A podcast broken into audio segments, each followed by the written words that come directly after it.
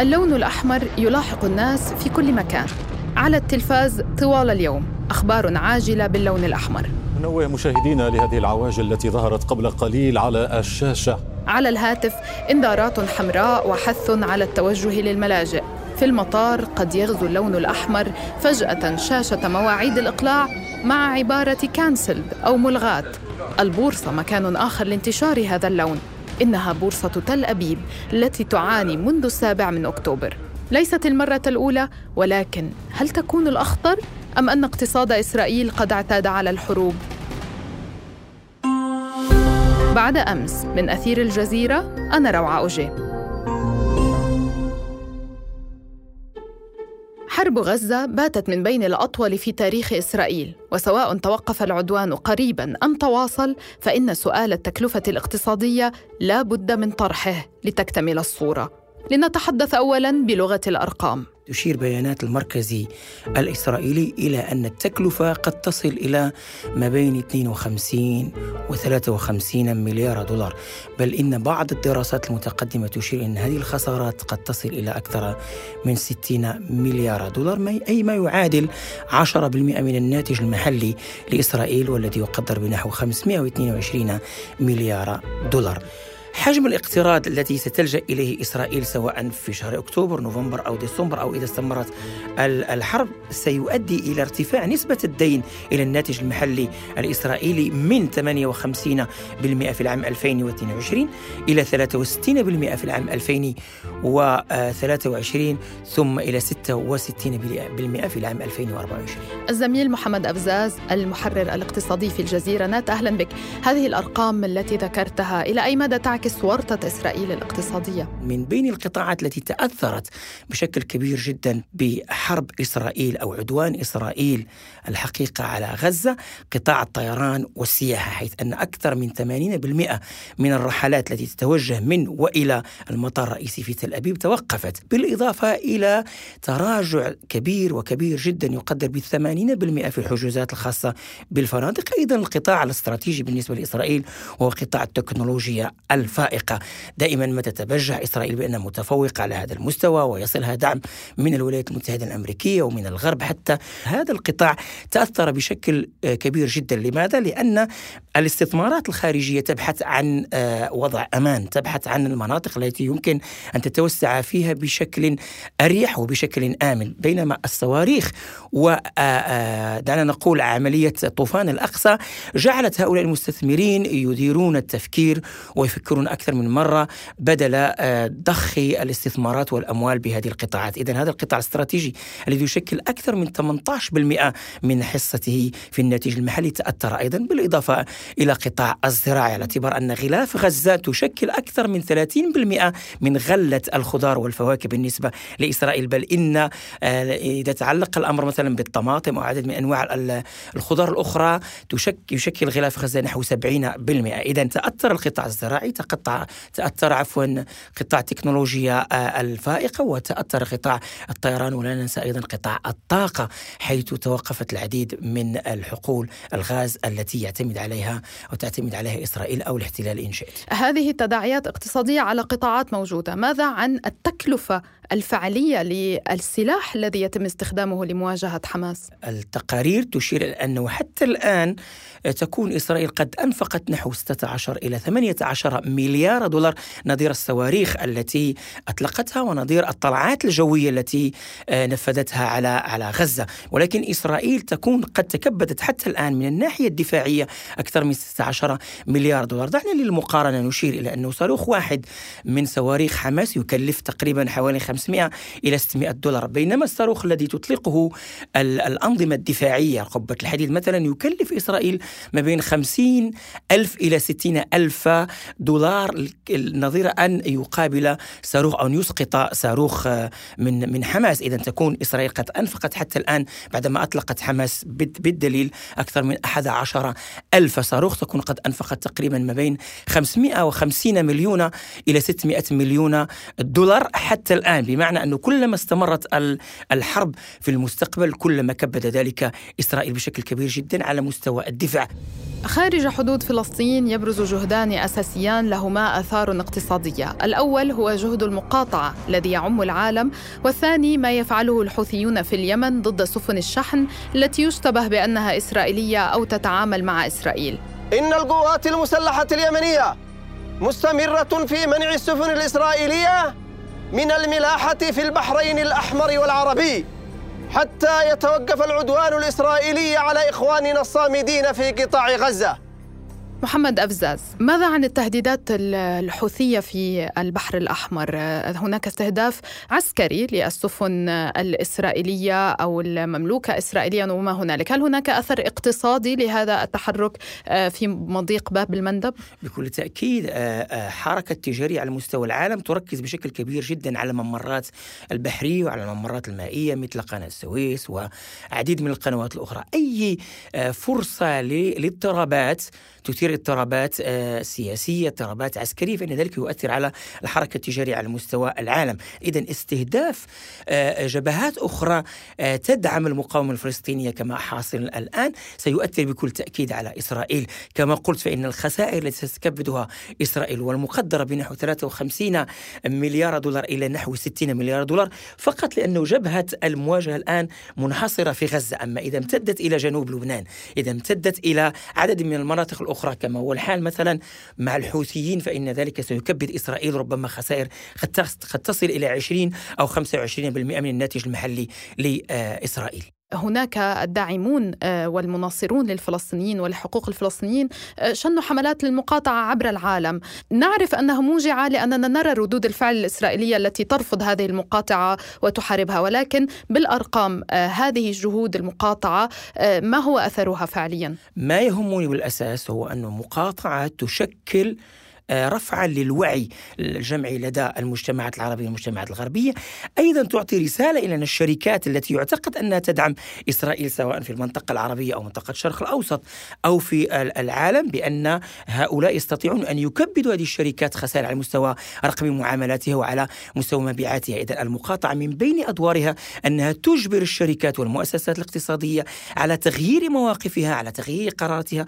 والأهم من ذلك هو أن تنخرط الدول الدول والحكومات. بمعنى متى نقول بأنه المقاطعة يمكن أن يكون لها أثر كبير وكبير جدا من الناحية الاقتصادية؟ إذا انخرطت الدول والحكومات. الحديث حول القتل والتدمير والتهجير لم يترك مجالا واسعا أمام قادة إسرائيل للحديث عن الاقتصاد. تظهر اسرائيل وكانها مجرد جيش جرار وبضع ملايين من المستوطنين تلاشت او تكاد ملامح وجود دوله متكامله هناك منذ السابع من اكتوبر انها اكراهات الحرب يقول نتنياهو אזרחי ישראל, אנחנו במלחמה, לא במבצע, לא בסבבים, במלחמה. ليست مجرد عمليه عسكريه بل هي حرب كامله الاركان فاستعدوا الضائقة الاقتصادية التي تسببها الحرب هي من الأمور المسكوت عنها في إسرائيل. يعني ربما أبرز الأمور المسكوت عنها هي التبعات الاقتصادية لهذه الحرب على كل الدورة الاقتصادية الإسرائيلية. أنطوان شلحت الباحث المختص بالشؤون الإسرائيلية أهلا وسهلا بك. أهلا بك تحياتي لك. بشكل عام في البداية ما مدى ارتباط القرار الحربي في إسرائيل عموما بالحسابات الاقتصادية يعني هل الحكومة الإسرائيلية تأخذ باعتبارها في لحظات الحرب الكلفة الاقتصادية؟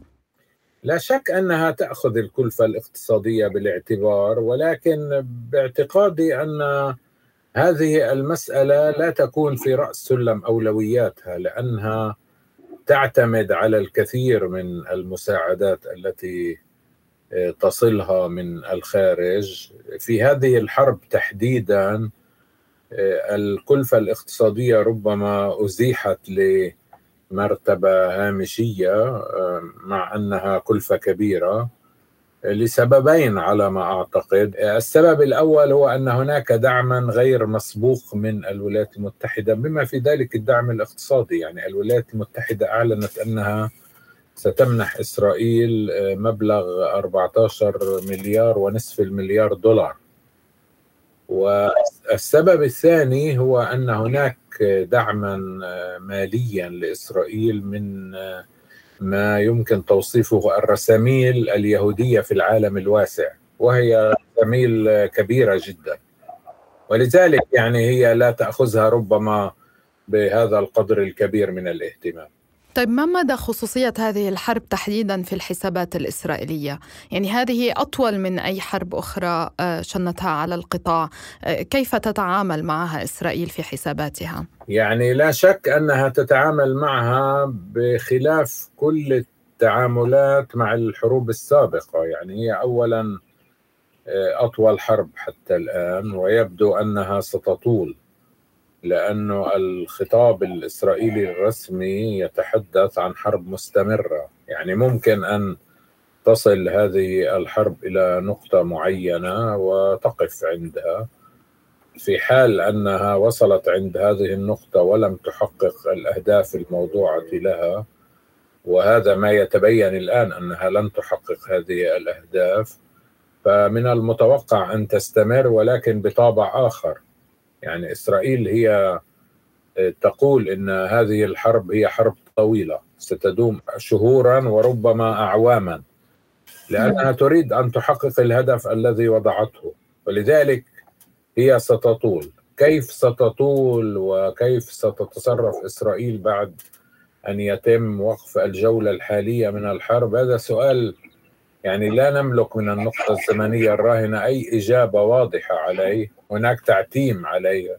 هناك ما قلنا إنه, إنه من الأمور المسكوت عنها. ولكن لا شك أنها حرب مختلفة عن كل الحروب السابقة. طيب المواطن الإسرائيلي هل هو جاهز لهذه الحرب اقتصاديا على المدى الطويل يعني سمعنا أصوات منزعجة من الحكومة لإدارتها ما قبل الحرب والحرب وسمعنا الأصوات التي تطالب باهتمام أكثر آه، بإطلاق سراح الأسرى الإسرائيليين هل بدأنا نسمع أصوات من الشارع الإسرائيلي الذي يتضرر فيه القطاع الزراعي والسياحي والتكنولوجي اقتصاديا من هذه الحرب؟ هناك بعض الأصوات وإن كانت الآن تصدر على استحياء ولكن أنا أتوقع أن تتفاقم في الأيام القليلة المقبلة. حتى الآن مثلا بحسب وسائل الإعلام الإسرائيلية كلفة الحرب بلغت 190 مليار شيكل. يعني كل دولار يساوي 3.7 شيكل. يعني تقريبا 50 مليار دولار. نعم يعني هذه كلفة عالية ولذلك هناك توقعات بأن تزداد الضرائب على كاهل الجمهور الإسرائيلي ولمعلوميتك يعني إسرائيل من الدول التي تفرض ضرائب باهظة. طيب الاستراتيجية الاقتصادية الأساسية لإسرائيل ظهرت خلال السنوات الأخيرة بأنها تعتمد كثيرا على أفق التطبيع الإقليمي إلى أي مدى تأثر ذلك الأفق بهذه الحرب؟ هناك تأثير على الحرب تؤثر على كل هذه التعاونات الاقتصادية التي آه، تم فيها إحداث بعض الاختراقات آه، برسم التطبيع ضمن الاتفاقيات الإبراهيمية كذلك هناك تأثير ليس على ما وقع من هذه الاتفاقيات إنما ما على كان يعول أن يوقع. يعني تعلمين أختي الكريمة أن هذه الحرب استهدفت أكثر من غاية. الغاية الأولى كانت يعني توجيه إنذار في كل ما يتعلق بتغيير ما يسمى بالوضع القائم في المسجد الأقصى ولذلك سميت كل العملية التي قامت بها حركة حماس طوفان الأقصى. والهد والغاية الثانية هي تخفيف الضغط الذي يتعرض له الأسرى الفلسطينيون في السجون الإسرائيلية والذي وصل إلى ذرى غير مسبوقة في ظل حكومة اليمين الكامل التي تحكم إسرائيل.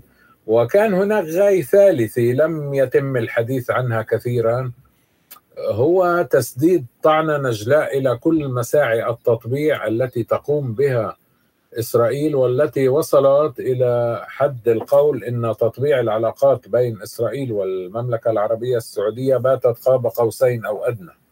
هذه العملية أدت إلى وقف هذه السيرورة ولا شك أن آه، لذلك مترتبات اقتصادية كبيرة. الآن ربما في المستقبل ستتضح الصورة أكثر فأكثر.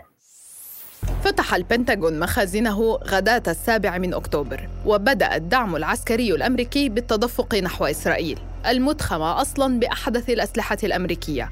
وفوق هذا وذاك يطالب الرئيس الأمريكي جو بايدن بأكثر من 14 مليار دولار دعما لحكومة نتنياهو.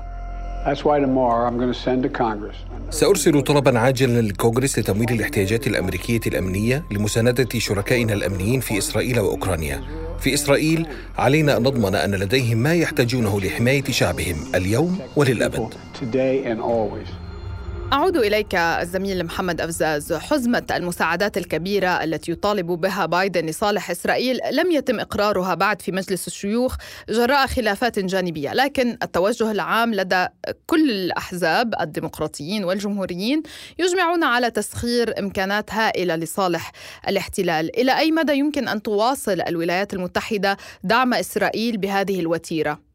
حجم الإنفاق أو الدعم الأمريكي لإسرائيل يقدر ب 3.3 مليار دولار سنويا وقد يصل بحلول عام 2028 لأكثر من 38 مليار دولار ويكون بذلك إجمالي ما قدمته الولايات المتحدة الأمريكية كمساعدات عسكرية لإسرائيل مع الأسف بأكثر من 114 مليار دولار من أين تأتي هذه الأموال؟ من دافع الضرائب بمعنى أن الولايات المتحدة الأمريكية تأخذ من أموال دافع الضرائب لكي تعطيها لإسرائيل هذا مع تاريخ ومع التقدم في الحرب ومع توالي الأزمات بكل تأكيد سيفجر مجموعة مشاكل وأزمات في الولايات المتحدة الأمريكية وعلى الأقل سيؤثر إلى حد ما على آه، مسار الانتخابات المقبلة بالنسبة لفرص بايدن للعودة إلى رئاسة الولايات المتحدة الأمريكية في المستقبل بالعودة إليك أنطوان شلحت إلى أي مدى هذا الدعم الأمريكي الكبير لإسرائيل يجعل واشنطن شريكة في الحرب؟ لا شك أنها شريكة في الحرب، اولا بسبب هذا الدعم،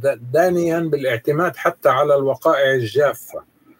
يعني منذ بدء الحرب اولا هناك زيارات متكررة لكل تقريبا لكل المسؤولين الأمريكيين بدءا من الرئيس جو بايدن وصولا إلى وزير الخارجية مرورا بوزير الدفاع وبقائد ما يسمى بالقيادة الوسطى سنتكوم.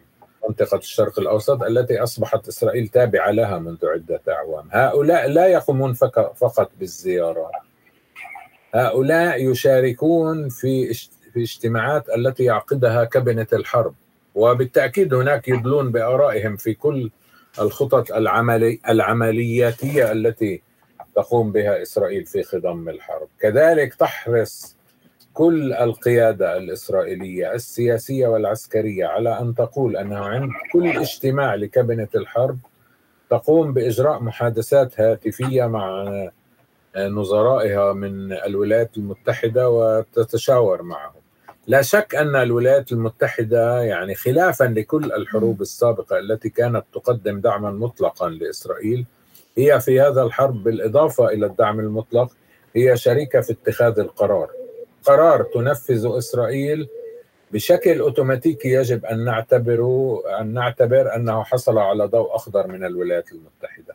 إسرائيل لا تستطيع لوحدها أن تخوض مثل هذه الحرب. هل هناك علاقة بين حجم الدعم الأمريكي والسقف الزمني المتاح أمريكيا لهذه الحرب أم أنك تراه شاكا على بياض للإسرائيليين؟ لا هناك سقف زمني إسرائيل تكذب إذا قالت إنه ليس هناك سقف زمني والأمريكيون يتحدثون عن هذا السقف على رؤوس الأشهاد يعني في آخر تصريحات لوزير الخارجية الأمريكي بعد مشاركته في اجتماع كابينة الحرب قال إن أمام إسرائيل عدة أسابيع لكي تصل إلى نقطة الختام لهذه الحرب أو لما يسمى ربما بالعملية البرية أو المناورة البرية. إسرائيل تقول إنه يعني هناك خلاف في وجهات النظر يعني الولايات المتحدة حددت جدولا زمنيا وإسرائيل هي التي ستدير هذه الحرب بحسب ما ترتئيه من من وجهة نظرها.